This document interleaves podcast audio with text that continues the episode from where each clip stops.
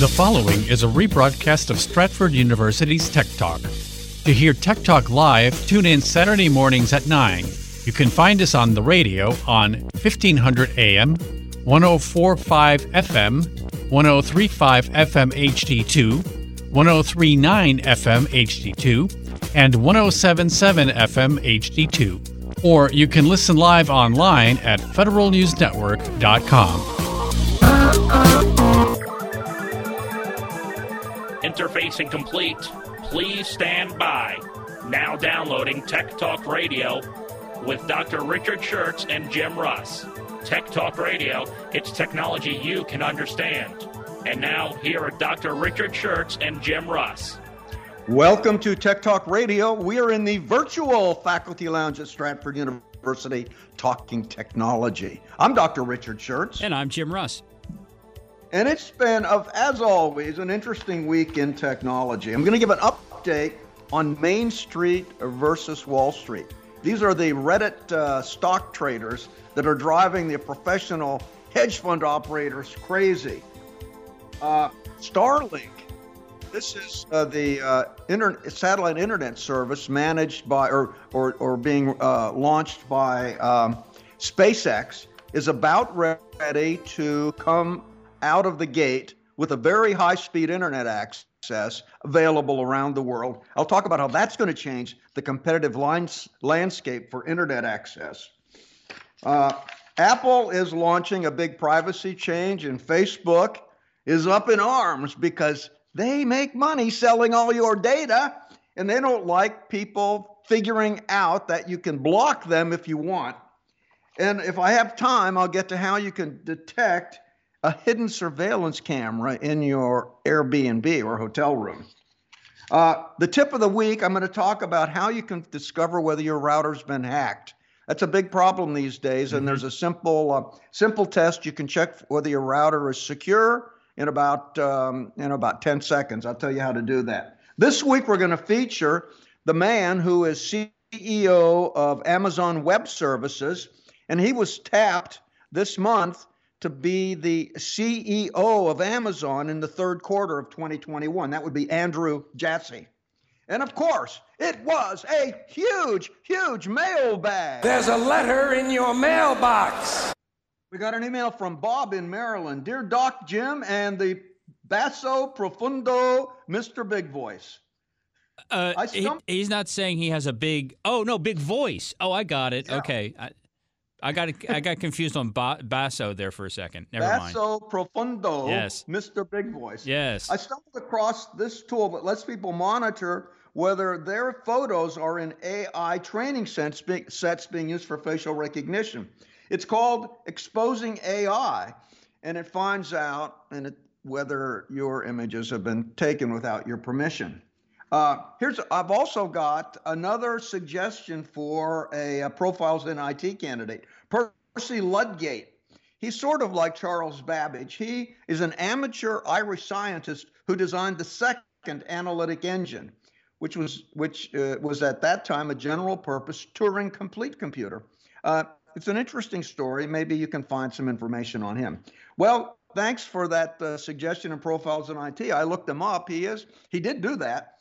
Uh, uh, there's a, uh, information on uh, on Percy Ludgate is a little bit light, but his school has honored him with uh, some uh, awards, and I think I may be able to get some interesting information. I, there's probably something really good there. Now, as far as this tool that you mentioned, Bob, exposing AI seems like a great tool. If you've got a lot of photos posted on Flickr, it really focuses on Flickr. Now, this tool will actually look through all the Flickr photos that you've posted and see whether any of them are used by the AI surveillance research. You know, because they create these huge data sets and then they train their face recognition software in those huge training sets. And uh, there are about 3.5 million photos in these training sets overall. Uh, I mean, for instance, in 2020, in 2019, IBM released a data set of almost a million pictures that it had scraped from Flickr. Flickr is the main place where they go. So you can use this tool. You if you if you got a lot of photos on Flickr, you just put in your Flickr username and uh, user ID. Uh, you don't have to give your password, and they will look for any photos that are tagged back to your user account there at Flickr. You can also put in a photo, the URL of a photo. Like if there's a photo that you've got, say on Facebook or other places, you can just put the actual URL of the photo, and it will see whether that photo is used anywhere in it. Um, it, it, it, it may be worth doing. I think it's a great tool, and certainly nice to know if your if your images are being used for that purpose. We got an email from Susan in Alexandria. Good morning, Dr. Shurtz. In your show on January 23rd, you explained how to share Wi Fi passwords from iPhone to iPhone or from Android phone to Android phone. Now, I got a question. Can you share Wi Fi passwords from an iPhone to an Android, or can an Android phone share pictures with an iPhone? Well, Susan, it turns out that is possible. And that was actually a great question. So here's the thing: the uh, for you to uh, if you want if you've got an iPhone and you want to share a share a photo with an Android phone, the Android phone can actually configure the Wi-Fi connection using a QR code, and that's how they share between Android to Android. So if you're on an iPhone, you've got to create a, a QR code that has your Wi-Fi information. And it turns out that's really easy to do. There's a free app called Visual Codes. Visual Codes, it's a QR code generator. And just go to the App Store and download Visual Codes. It's free. Uh, and then when you install it on your phone, you start Visual Codes up and you can say add codes. There's a button at the bottom say add codes. And then you've got choices, different kind of codes to add. You want to send somebody your contact information, you want to send them a, a website link, or you want to send them Wi-Fi configuration information. Click on the Wi-Fi configuration information. It's right at the bottom of the screen. And then you type in your network's SSID, that's your network name. And then you type in the pass- password and you say create code. And it will save that QR code for you. And then what you do, you simply uh, open up the app, click on that QR code, it'll fill the screen. A person with an Android phone can simply open up their camera and they can focus on that QR code and boom, the information's transferred directly. Now, it turns out it's very easy to go from an Android to an iPhone because the iPhone can read the QR code uh, without a problem. And so you simply, in your Android phone, you simply bring up the QR code for your Wi Fi information. Now, in this case, you don't have to type in the Wi Fi password and SSID you simply log into the network you want, and then you look at advanced network settings. And when you go to advanced network settings, this would be in the overall settings area. It'd be settings, internet and connection, then advanced network settings. Um, and then you simply you have something called QR code. Click on QR code, and then you'll have a QR code the, on your Android screen that that then uh, has all, all that information. You simply open up the QR card reader on your iPhone Look at that, and boom, it will automatically transfer the uh, network information of the iPhone. So that that was actually a great question, and I'm thinking that's very very convenient. And the only time that you actually have to know what the password is is if you're getting a making a QR code on the iPhone. It doesn't take that information from your Wi-Fi connection. You actually have to put it in. That's the only disadvantage going from iPhone to Android. All the other methods that I talked about, it just pulls the password right out of your iPhone. You don't even have to remember it. Great question, uh, Susan. We got an email from Jeannie in Pittsburgh. Dear Tech Talk, I recently heard you talking about power line networking. Now, my sister lives in the house right next door, and I'd like to share my internet connection with her to save money. She's only using the internet with her computer because she doesn't have a cell phone. My question is can we use power line networking to connect the two houses with internet? Well, uh, uh, Jeannie, that will not work. Powerline networking adapters only work when connected to outlets that are wired to the same electrical panel. That means your internet signal will not go out onto the power grid and then be picked up at her house and come on in. It, it just won't make it there. So um, you can't use Powerline Ethernet to connect them. On the other hand, your houses are fairly close, so you may be able to piggyback the Wi-Fi. And so what you could do, uh, you could put your Wi-Fi router near a window that faces her house to see whether you can get Wi-Fi signals there. And if you can't move the router, you could use a Wi-Fi extender that would be in that room and then you could extend the Wi-Fi, and that would essentially be another hotspot over on that side of the house. How about the trash can lid idea or the tin tinfoil uh, antenna uh, dish idea you, to help re- yeah, reflect? you, you can the... actually do that. You could actually put an antenna. You could actually put a, a parabolic antenna behind your uh, Wi-Fi router, and uh, and that would direct more of the signal in that direction. And you can you you could do that with just tinfoil, actually. Anything anything metallic. Uh, uh, you can also get higher gain antennas that you can put on your router. And essentially, it's just a, a taller stick. Mm-hmm. Instead of being only six inches, it might be 12 inches. And so it's a smaller stick. And uh, and you, you you can do that. I've I've done all of those. I've uh, all of those methods. But a Wi-Fi extender is like only twelve dollars. And so you just go to her house and um, uh, and and and see whether you could get a Wi-Fi signal over at her house and that would be great. Now, I've, you know, I've also got a, a you know a tin can, um, you know, a, a tin can antenna. You, we could put an antenna in her house and focuses at your house, and probably get the Wi-Fi signal if she wanted to have an external antenna to to um, to her system over there. And um, I've done all of those things. And you know, with the tin can antenna, uh, you can they call you can buy them. They're called cantennas you could you could probably pick up Wi-Fi through a window when you're you know half a block away because that's fairly narrow fairly narrow beam antenna. And then you could simply uh, attach that connection to her computer. Uh, hopefully you don't have to go through all that trouble because it looks a little suspicious with those antennas you know, looking out your window. Yeah. Now, if she doesn't have, a, if she's got an old computer and she doesn't have Wi-Fi, you you can get a Wi-Fi, you can get a USB Wi-Fi stick. You plug in, you plug in that the USB stick into the computer, and bingo, uh, you, you, she'll have Wi-Fi. You can get some of these Wi-Fi USB sticks that you can screw off an antenna and screw on another one, and I've done that. That's how I connected my cantenna uh-huh. to my laptop.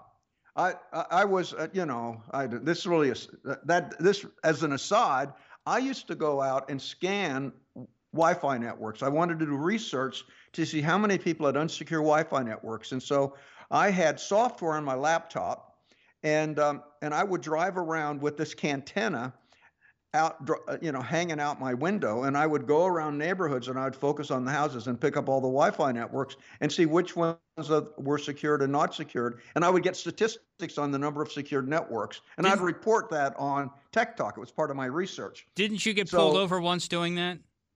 I did get pulled over. This this was you know you know not not too long after 9/11, and I was going around with all this electronic gear in the front in the front seat of the car with antennas out there, and the police pulled me over and I had my son with me, and he, you know, I had two laptops in the car, I had all these antennas focusing all around. And the, the policeman, he was looking at us like we were pretty suspicious. Uh-huh. And we told him what we were doing, and he reluctantly believed us and let us go. But I was pulled over without a ticket.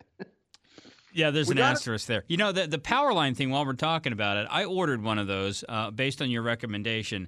Comes tomorrow. We may have a product review next weekend. Oh, that'd be great. I'd like to hear an actual user of a Powerline Ethernet. I am really a, curious to see how well this works. Very good. We got an email from Kathy in Boulder. Dear Tech Talk, I have a blog and I've been writing it for over four years now. It runs on WordPress. About a month ago, I paid a guy to make updates to the blog and make it more attractive. With my permission, he, he changed the theme to a, to a, to a theme that was called Divi. Divi. D-V, D-I-V-I. And uh, he only charged me $50. I love the blog now. Okay, the first tip, he only charged her $50.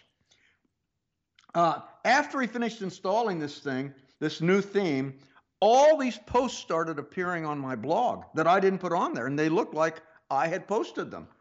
I, I, thought somebody had hacked my password, so I changed my password. I put in two factor authentication. The blogs kept coming, and I couldn't stop them. I delete them, and a few minutes later, they're back. Uh, how can I stop this? What's going on? Kathy.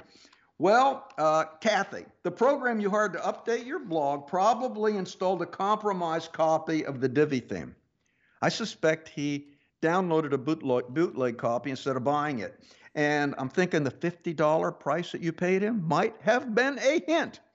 Uh, so he, he probably downloaded it, was compromised, and, and once he installed the Divi theme on your WordPress, all you, you know, some hackers had access to your WordPress through security holes in the Divi theme. Now, I what I'd recommend is that you deactivate this Divi theme right away. You could now there's there's a default one called 2021. It's a WordPress theme and it's free. It's built into WordPress. And that will and if you activate that will automatically deactivate Divi. So what you want to do, you log on to your WordPress dashboard, click Appearance, and then click Themes. Then if you see the 21 theme, go ahead and activate it. If you don't see it, you can just say Add New Button and then search for the 2021 theme, install and activate it.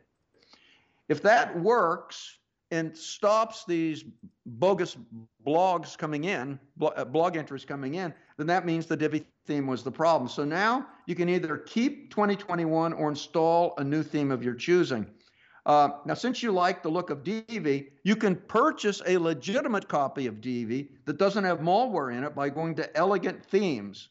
And uh, but if you decide to go with the fresh version of Divi, make certain you delete all the compromised Divi. And if you decide to stay with 2021, delete all the compromised Divi. You want to get that off your computer, and that ought to fix your problem. We got an email from Barbie in Reston. Dear Doc and Jim, I use my iPhone for work all the time, especially for sending emails. I recently discovered that all my emails have sent from my iPhone at the bottom. How can I remove this sent from my iPhone message for outgoing emails? I'd rather not tip off the recipient that I sent their email using my iPhone. Yeah. You know, I want my boss to think I'm at work using the laptop. It's a pretty simple fix. Pretty simple yeah, fix. It's easy. That is very easy to fix. You can simply you, you just change the signature block. They they just put sent from my iPhone in the signature block, uh, and then you can simply change that. So you tap settings icon, then you tap mail, then you scroll down to signature.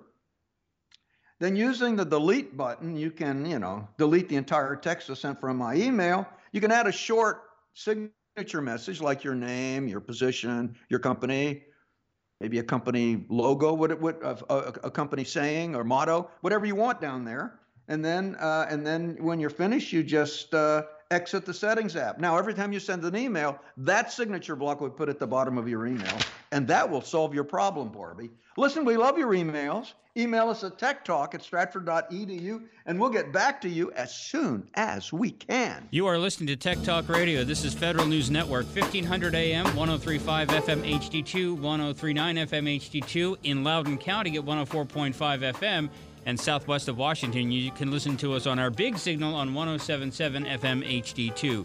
More about Stratford University, go to stratford.edu. If it's technology, it's Tech Talk Radio. IT trends, software, the internet, and IT careers. More of Tech Talk Radio, presented by Stratford University, coming up in a moment.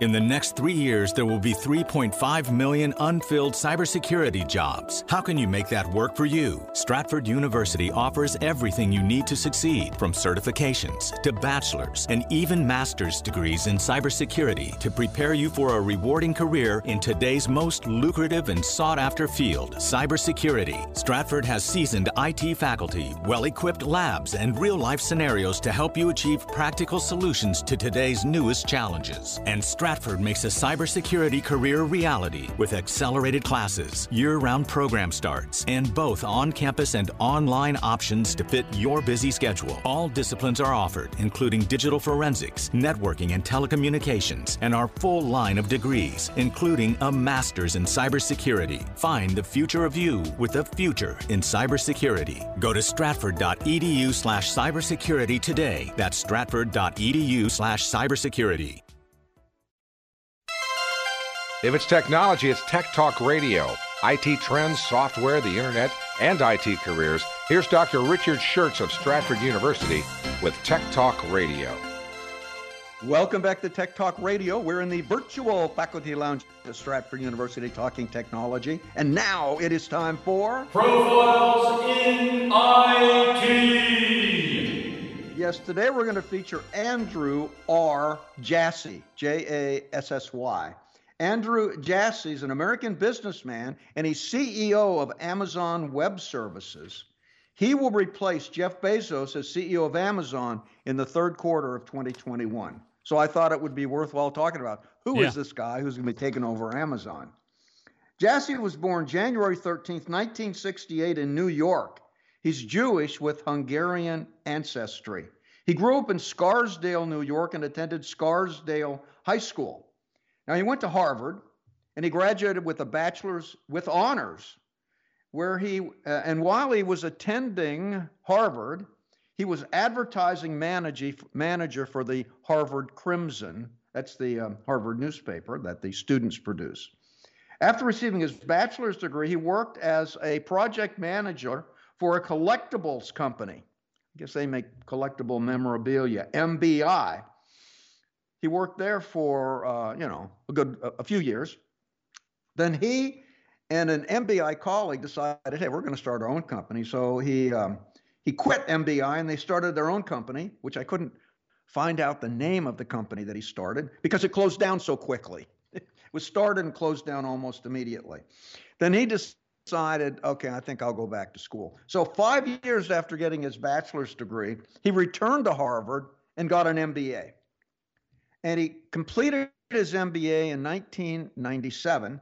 And that year, he joined Amazon with several other Harvard MBA colleagues. Now, his early while he was uh, while he was at, at, Amazon during his first five years, he had a number of business business functions there. He was a marketing manager. He ran the customer relationship management team. He was director of marketing. He, he, he wrote the business plan for Amazon's music business, and he led that unit as general manager for a while, all in the, in the first five years. Now, he and Bezos got along really, really well. They spent a lot of time together. Bezos tapped him as a role for technical assistant. And, uh, and he shadowed Jeff Bezos for 18 months, went to all of his meetings, including his one on ones.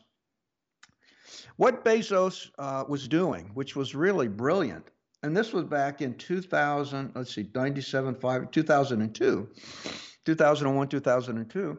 Uh, what he was doing, he, he brought in an outsider to help manage Amazon, and the guy lasted a year. And he said, to heck with that. I want to develop my own internal staff of executives who can take over. So he created this technical assistant role. And uh, so early in uh, Jassy's career, Bezos tapped him as a guy, as a go-to guy, and he followed Bezos around for 18 months, attended all of his meetings, and really understood how Jeff Bezos operated. Now, in the early 2000s, this was about the time that he was technical assistant to Bezos. Amazon started providing commerce te- e-commerce technology to Target and other third-party retailers and they started uh, you know they started uh, you know they, they started this really it wasn't a business unit officially they just started providing this service.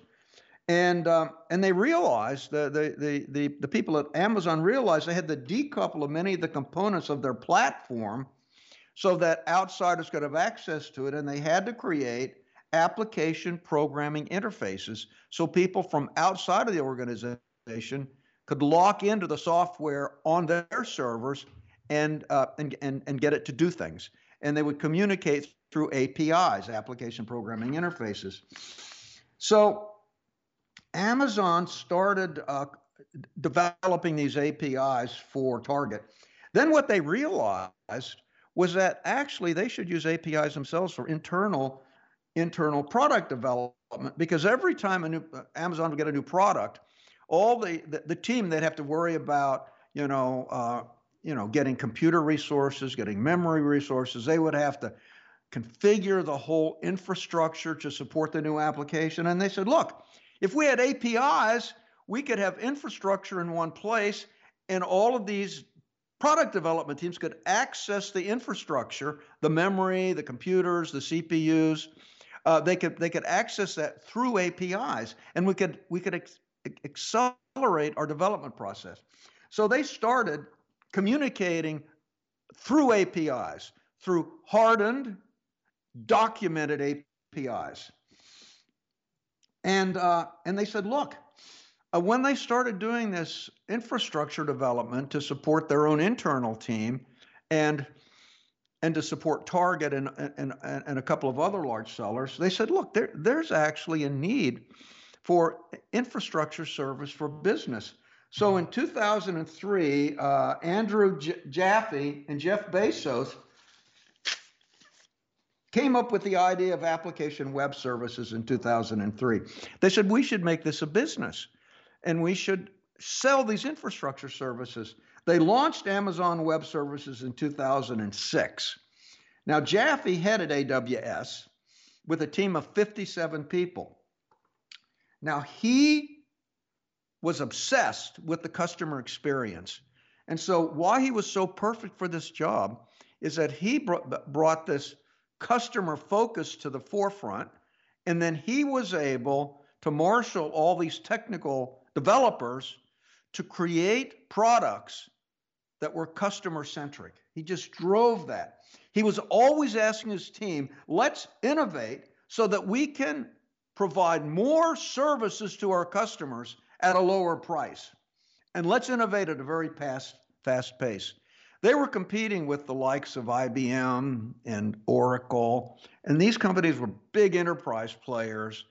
And their goal was to make things really to, to lock up the customer so the customer couldn't move and to get them locked in with a lot of proprietary interfaces.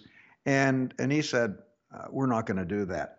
Now, what they did in the beginning, which was so clever, instead of going after the big enterprise people, the you know like Netflix and Coca-Cola and Condé Nast and Intuit, instead of going on out for the enterprise customers, so that's what the conventional cloud providers were doing. They said, let's focus on these startups. There are a lot of startups now that are trying to get started, and and we will make Amazon Web Services really easy to use for these startups. We'll make it cost effective so they can scale as they grow. And so they started doing that, and they built a huge base of satisfied, satisfied customers. Now, for the last four years, they've been focusing on the enterprises. They, uh, they so now and you know, and now they're getting the big players to switch over to Amazon Web Services. Now they've got Netflix, they've got Coca-Cola, they've got Condé Nast, they've got Major League Baseball, Intuit, and Splunk. And big companies are moving over because it's just cost effective. Now, this is how they do their development. And, and, and, and I think it's because you have a guy here who's got an MBA. I mean, he's not a computer science guy. He actually looks at how useful is the product? That's the first question he asks before you get into the details of how you develop it.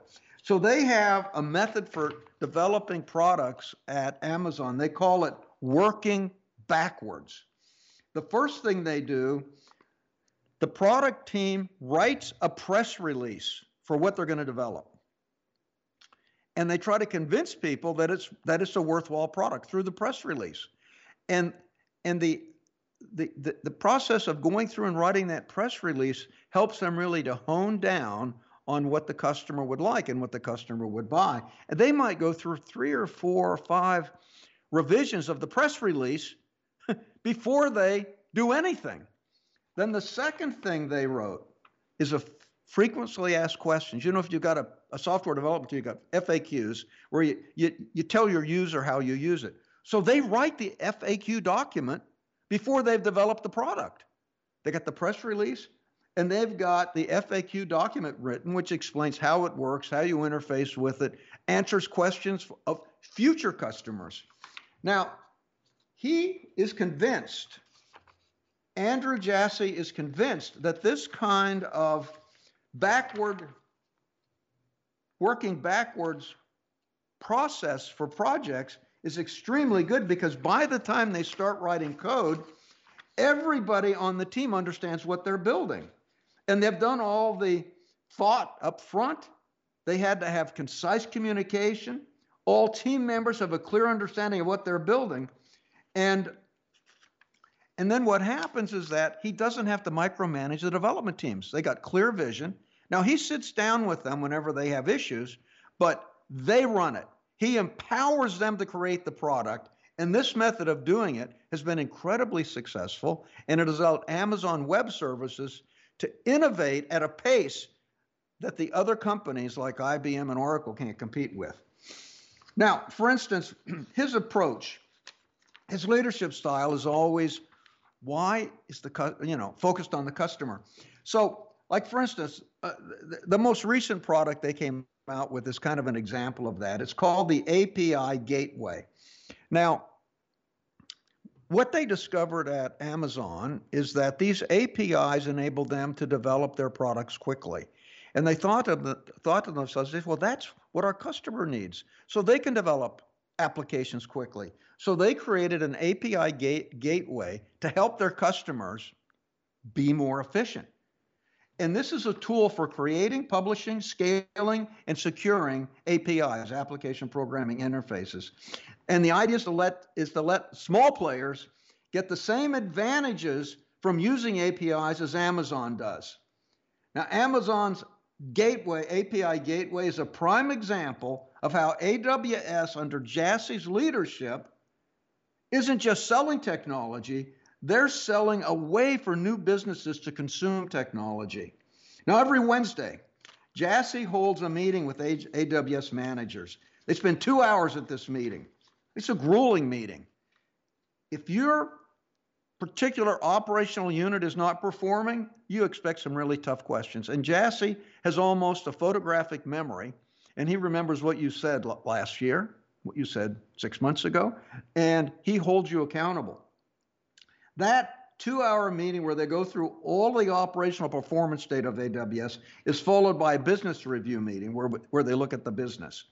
Now, it's no picnic for the AWS leaders who are not performing. I mean, it's it's tense. Now, in order to take the edge off, now this is kind of fun.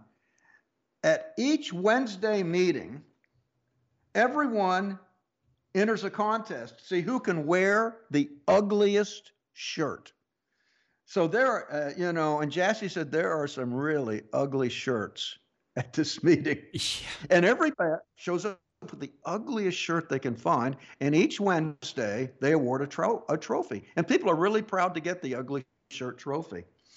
I'm thinking, Jim, uh, I think the ugly shirt contest might apply to, to radio in some cases. Oh, know? it does every day in many radio stations. I can assure you. That's, that's what I'm thinking because you know behind the mic, who knows what kind of shirt you have. sometimes this, it's a this, no shirt policy. that, that could be. Uh, so people who uh, they, people have been asked, what, what is it like working for Jassy? I mean, said he's an MBA. He's never written a line of code. They said the thing they like about him is that he hones in on the objectives and he asks really tough questions and he makes you explain exactly how you're going to do this technical task. And, and you can't say things like, well, we can't get it done in two years. You got to be really specific. And he just gets into the details. And he's very good at that. And so the technical people actually like him because he he has clear cut objectives and they're not just spinning their wheels. Now, in 20 in April of 2016, it was uh, Jassy was doing so well with Amazon Web Services.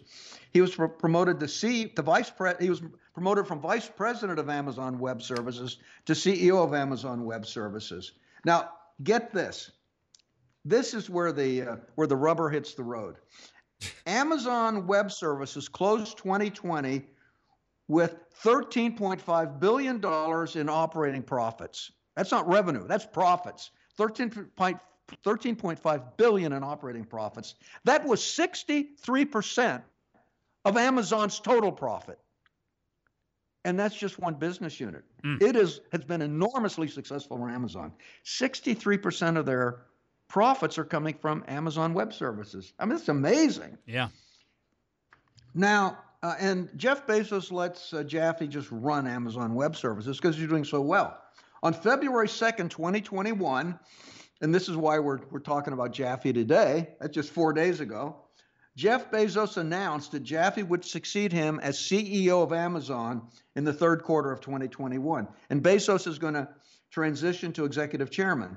Now, that doesn't mean Bezos is actually pulling out. He wants to work on new innovative projects. He thinks if you don't innovate, you'll go out of business. He wants to work on his pet projects like uh, like his space like his rocket, uh, his space company, Blue Horizon. He wants to work on the Washington Post project. He has a lot of other side projects, and this will allow, allow him to get out of the day to day operation of Amazon and focus on the future. Now, in 1997, Jassy married Alana Rochelle Kaplan. She's a fashion designer for Eddie Bauer, and she's a uh, graduate of the Philadelphia College of Textiles. Now, they live in the Capitol Hill neighborhood of Seattle.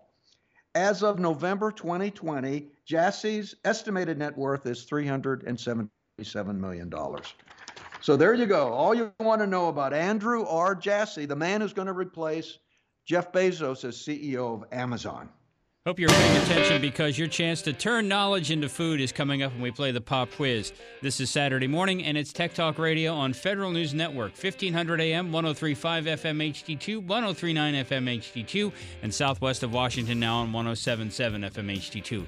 In Loudoun County, check us out on 104.5 FM. Learn more about the programs at Stratford University by going to stratford.edu. If it's technology, it's Tech Talk Radio. IT trends, software, the internet, and IT careers.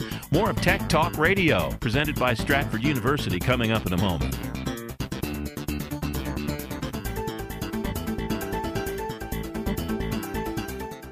In the next three years, there will be 3.5 million unfilled cybersecurity jobs. How can you make that work for you? Stratford University offers everything you need to succeed, from certifications to bachelor's and even master's degrees in cybersecurity to prepare you for a rewarding career in today's most lucrative and sought after field, cybersecurity. Stratford has seasoned IT faculty, well equipped labs, and real life scenarios to help you achieve practical solutions to today's newest challenges. And Stratford Stratford makes a cybersecurity career reality with accelerated classes, year round program starts, and both on campus and online options to fit your busy schedule. All disciplines are offered, including digital forensics, networking, and telecommunications, and our full line of degrees, including a master's in cybersecurity. Find the future of you with a future in cybersecurity. Go to stratford.edu slash cybersecurity today. That's stratford.edu slash cybersecurity. If it's technology, it's Tech Talk Radio. IT trends, software, the internet, and IT careers. Here's Dr. Richard Shurtz of Stratford University with Tech Talk Radio.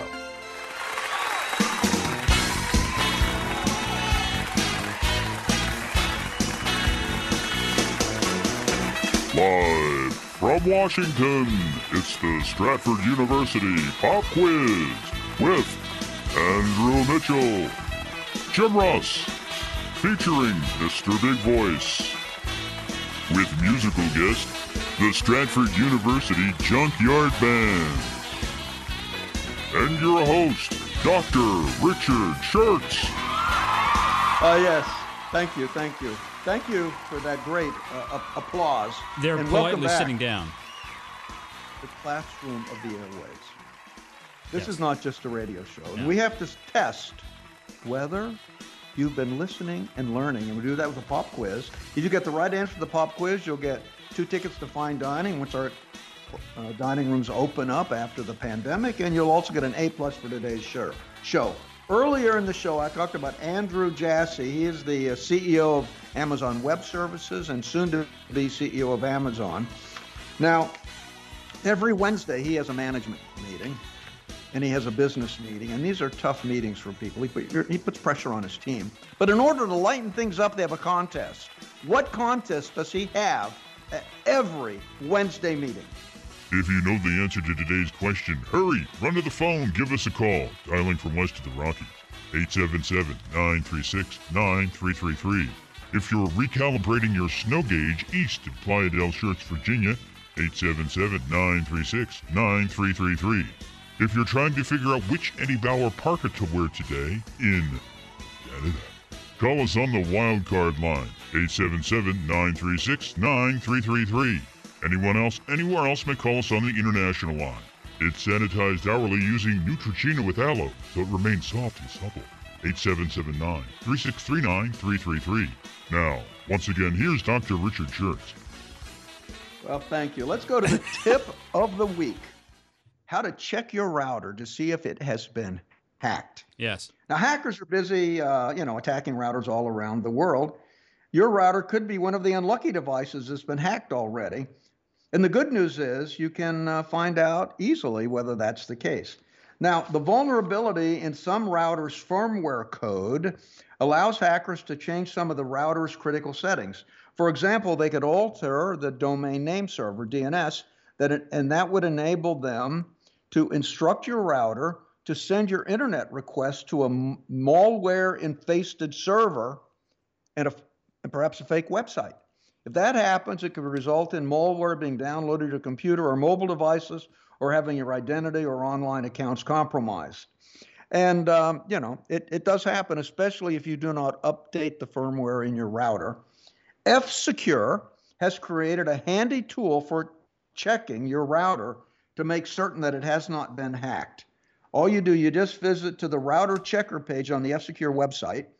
Now you can just, uh, I'm going to give a link which we'll post on Monday, but you could probably Google F Secure router checker and it'll take you right to that page.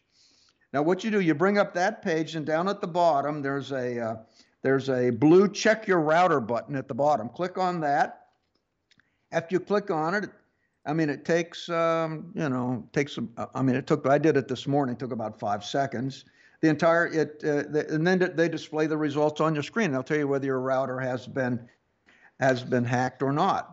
Mine wasn't, fortunately. I got, I got a good test this morning. Good. Now, if it, if it, if it detects an issue, you can check with your ISP to determine what the real settings should be, what your real DNS settings should be, and you you can reset them. You can go into the router and you can reset them. And I would suggest you update the firmware in your router. Uh, you know, sometimes you get really these old routers from the ISP, especially people that are renting their router on a monthly rate. The ISP never up, upgrades them.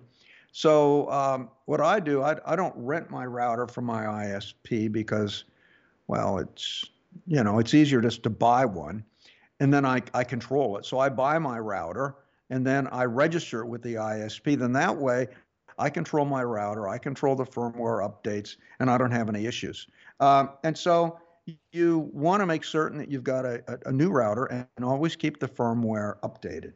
That's a tip of the week.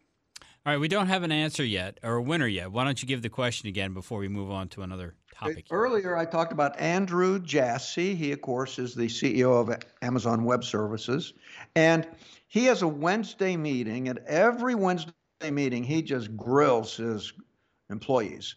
But in order to make the meeting more fun and to take the edge off of it, they have a contest every week. And what is that contest? All right. And Mr. Big Voice has to put the camel down and give us the phone number 877 936 9333. Well done. Okay, let's let's talk about this. A former ADT employee spied on customers. Now, you know, that's the home security system. Uh, they um, they actually have um, you know they've got webcams as part of their security package, and he hacked the surveillance feeds of dozens of customers' homes, doing so primarily to apparently to spy on women, because or unsuspecting couples.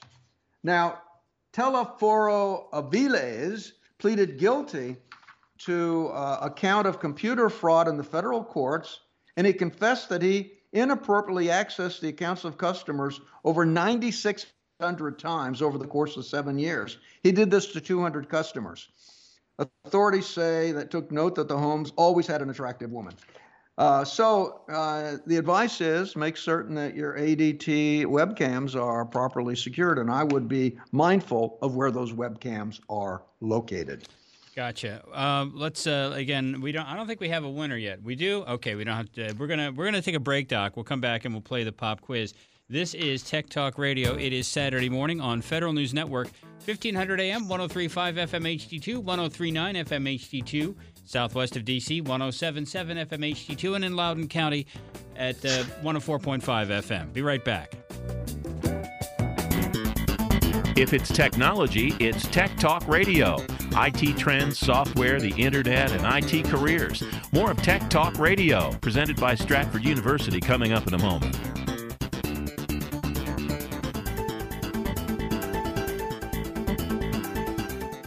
In the next three years, there will be 3.5 million unfilled cybersecurity jobs. How can you make that work for you? Stratford University offers everything you need to succeed, from certifications to bachelor's and even master's degrees in cybersecurity to prepare you for a rewarding career in today's most lucrative and sought after field, cybersecurity. Stratford has seasoned IT faculty, well equipped labs, and real life scenarios to help you achieve practical solutions to today's newest challenges. And Stratford makes a cybersecurity career reality with accelerated classes, year round program starts, and both on campus and online options to fit your busy schedule. All disciplines are offered, including digital forensics, networking, and telecommunications, and our full line of degrees, including a master's in cybersecurity. Find the future of you with a future in cybersecurity. Go to stratford.edu slash cybersecurity today. That's stratford.edu slash cybersecurity.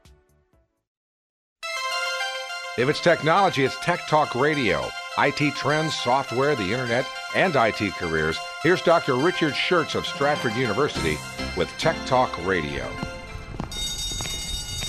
Observations from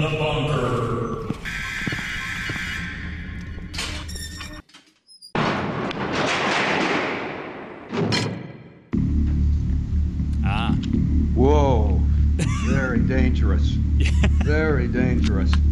Today, we're going to reflect on the management style of Andrew Jassy. Yeah. Now, I talked earlier, he had this uh, process of working backwards. It required his team to realize, release the press release and then do the FAQ. Now, what is interesting and why I started reflecting on this is that is that uh, Andrew Jassy is a lot like Steve Jobs. Neither one of them, neither one had ever uh, written a line of code. And they were both focused like a laser beam on the customer experience. And they drove the technical developers and the technical team to meet the needs of the customers. So they are, were very similar in their basic approach. Uh, Steve Jobs uh, was a perfectionist.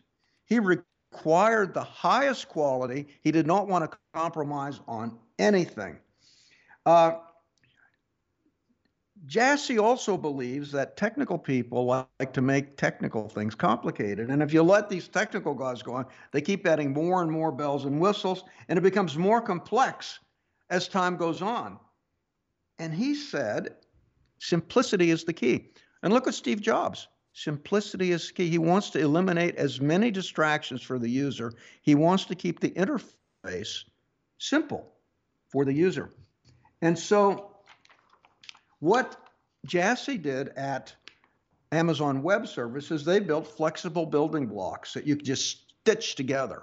And they were very easy to use, very easy to understand, very easy to combine to achieve a particular objective. So, in, in Andrew Jassy's case, the customer is really the developers at the companies that are using Andrew uh, Amazon Web Services, and he wanted to make that interface very simple, and uh, and he just focused on that relentlessly. Now, Andy was not a micromanager. Now he did inject himself in the review process and the design process, just like Steve Jobs did. But Steve Jobs let people write their code. But when it came to critical issues of how it interacted with the customer, he was extremely in there. And uh, the other thing about Jassy, he empowers teams to get things done. He gives them clear guidance and empowers them to do the job. I think he's a great manager, and uh, it's the perfect combination of business acumen and technical savvy. I think he'll be a great leader for Amazon. Okay. We actually have somebody who would like to play the contest. We're going to go now to line two. Thomas is going to be on line two when I activate it here, and there he is. Thomas, you there? I'm there. Okay, Dr. Shurtz, please ask Earlier the in the show, I talked about Andrew Jassy, the current CEO of Amazon Web Services. At his Wednesday meetings, to take the edge off of it, what contest do they conduct every Wednesday? I'd be sure contest. Excellent. Very good, Thomas. Good job. Thanks for checking in this Saturday morning. Thanks for playing the game, and uh, we will talk to you down the road. Uh, I think Andrew has your information, so we're just going to let you go here. Thank you for calling, calling, Thomas. All right, Doc, if you would just continue on here. We're just going to take it to the top of the hour now. Okay, let's talk about Starlink. This is the high speed internet access system which is being developed by SpaceX using a cluster of satellites. Now, we know SpaceX has been a major player in, in space exploration with their collaboration with several projects, on several projects with NASA. But they are really working to make a high speed internet available to everyone over the entire Earth. Now, SpaceX's Starlink network will have thousands of internet relaying satellites that will be capable of providing super fast, low latency broadband internet to virtually any point on the surface of the Earth. Now, according to SpaceX, they should be able to provide download speeds of one gigabit per second. That's amazing. If you look at the at the current satellite internet providers like HughesNet or or uh, Viacom, it's like 25 megabits per second. I mean, it's really slow. This is one gigabit per second. And now, because these are low Earth orbiting satellites and not geosynchronous satellites, the latency is very low. That's the delay between when you send a signal and get a response back, and it's because of the transit time from Earth to satellite and back. The latency, because these are lower satellites, is extremely low, and it rivals anything that we can get on Earth just with regular terrestrial internet. Now, that one gigabit speed, I mean, that's actually five times faster than what most people have at home. With 200 megabits per second, if you got a fiber optic connection, you typically would get. That's what I have with my Verizon connection at home. I got a fiber connection, 200 megabits per second download, maybe 100 megabits upload. This is five times faster than that, and it's by and it is uh, by satellite. Now, SpaceX currently has 650 Starlink satellites launched into space, and they're they're building a, an additional 120 satellites a month. So they'll be launching around they'll be launching around 120 satellites a month a month into space, and they'll eventually, when they get the full constellation up, be able to have high-speed internet to cover the entire Earth.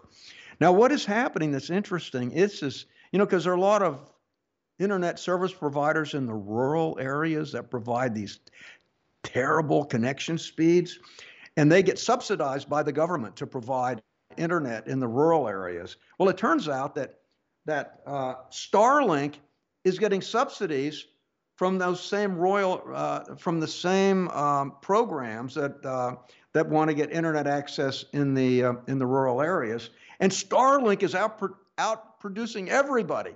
So these guys are suing the government not to support Starlink because it's just not rural, it's everyone. But actually, Starlink is going to change the way internet is priced. Once Starlink is available to everyone, internet service providers like Verizon, like AT&T are going to have to lower the cost of internet. They're going to have to provide higher bandwidth to the home. Rural internet providers are going to have to totally change their game or just get out of the business. So, this is going to force real competition and it's going to change the landscape globally for the internet. I'm really excited about Starlink. I can't wait till they till they're launched, and I'll be one of their first customers once they've got enough bandwidth available in the U.S. Let's talk about Main Street versus Wall Street. That is one of the big uh, stories last week. This, of course, the, some people from Reddit, from the um, uh, they were they were they were uh, uh they was a, a, discussion group on uh, on a, a, subreddit on Reddit called Wall Street Bets.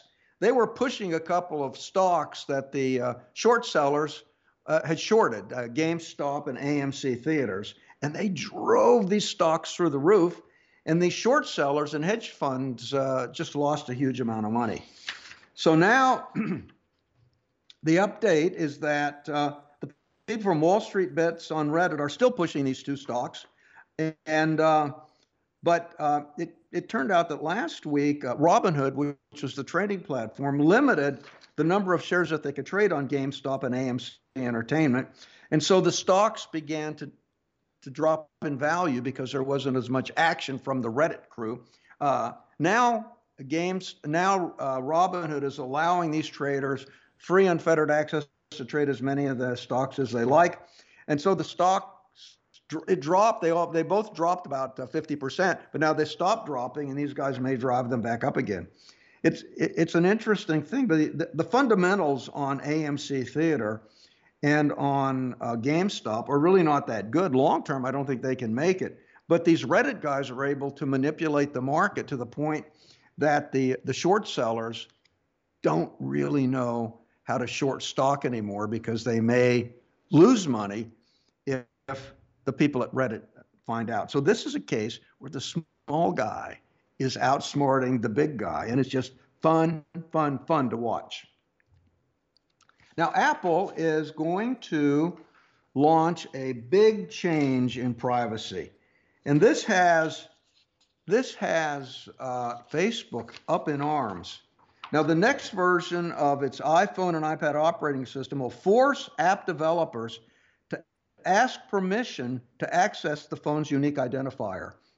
I mean, if you've ever wondered how these guys track you around the internet with your cell phone, it's because they have access to that unique identifier. And when you go, do something on your cell phone, they look up that identifier and they know, hey, it's your cell phone. And they can track you everywhere. And they actually have permission to use that unique phone identifier without even asking you.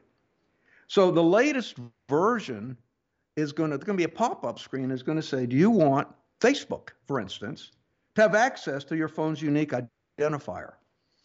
Now, now the companies that depend on using your data for their own purposes uh, are really critical of this. They say, hey, wait a minute here. This is not good.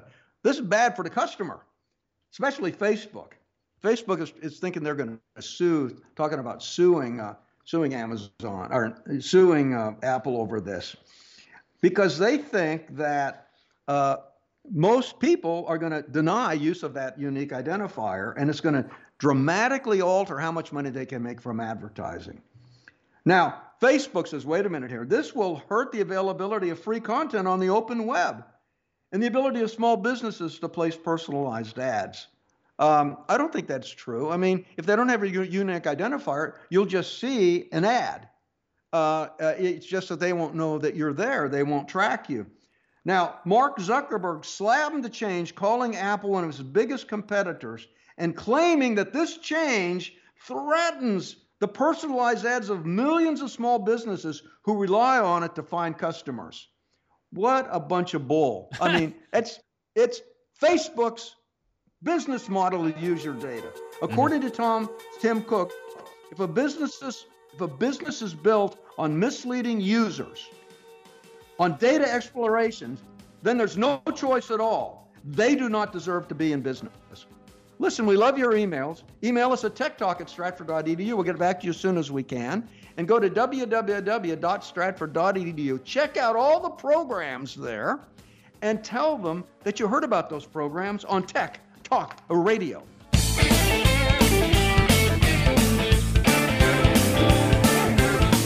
Tech Talk Radio is sponsored by Stratford University. For more information on courses at Stratford University, call 1 800 444 0804. Thanks for listening to Tech Talk Radio online.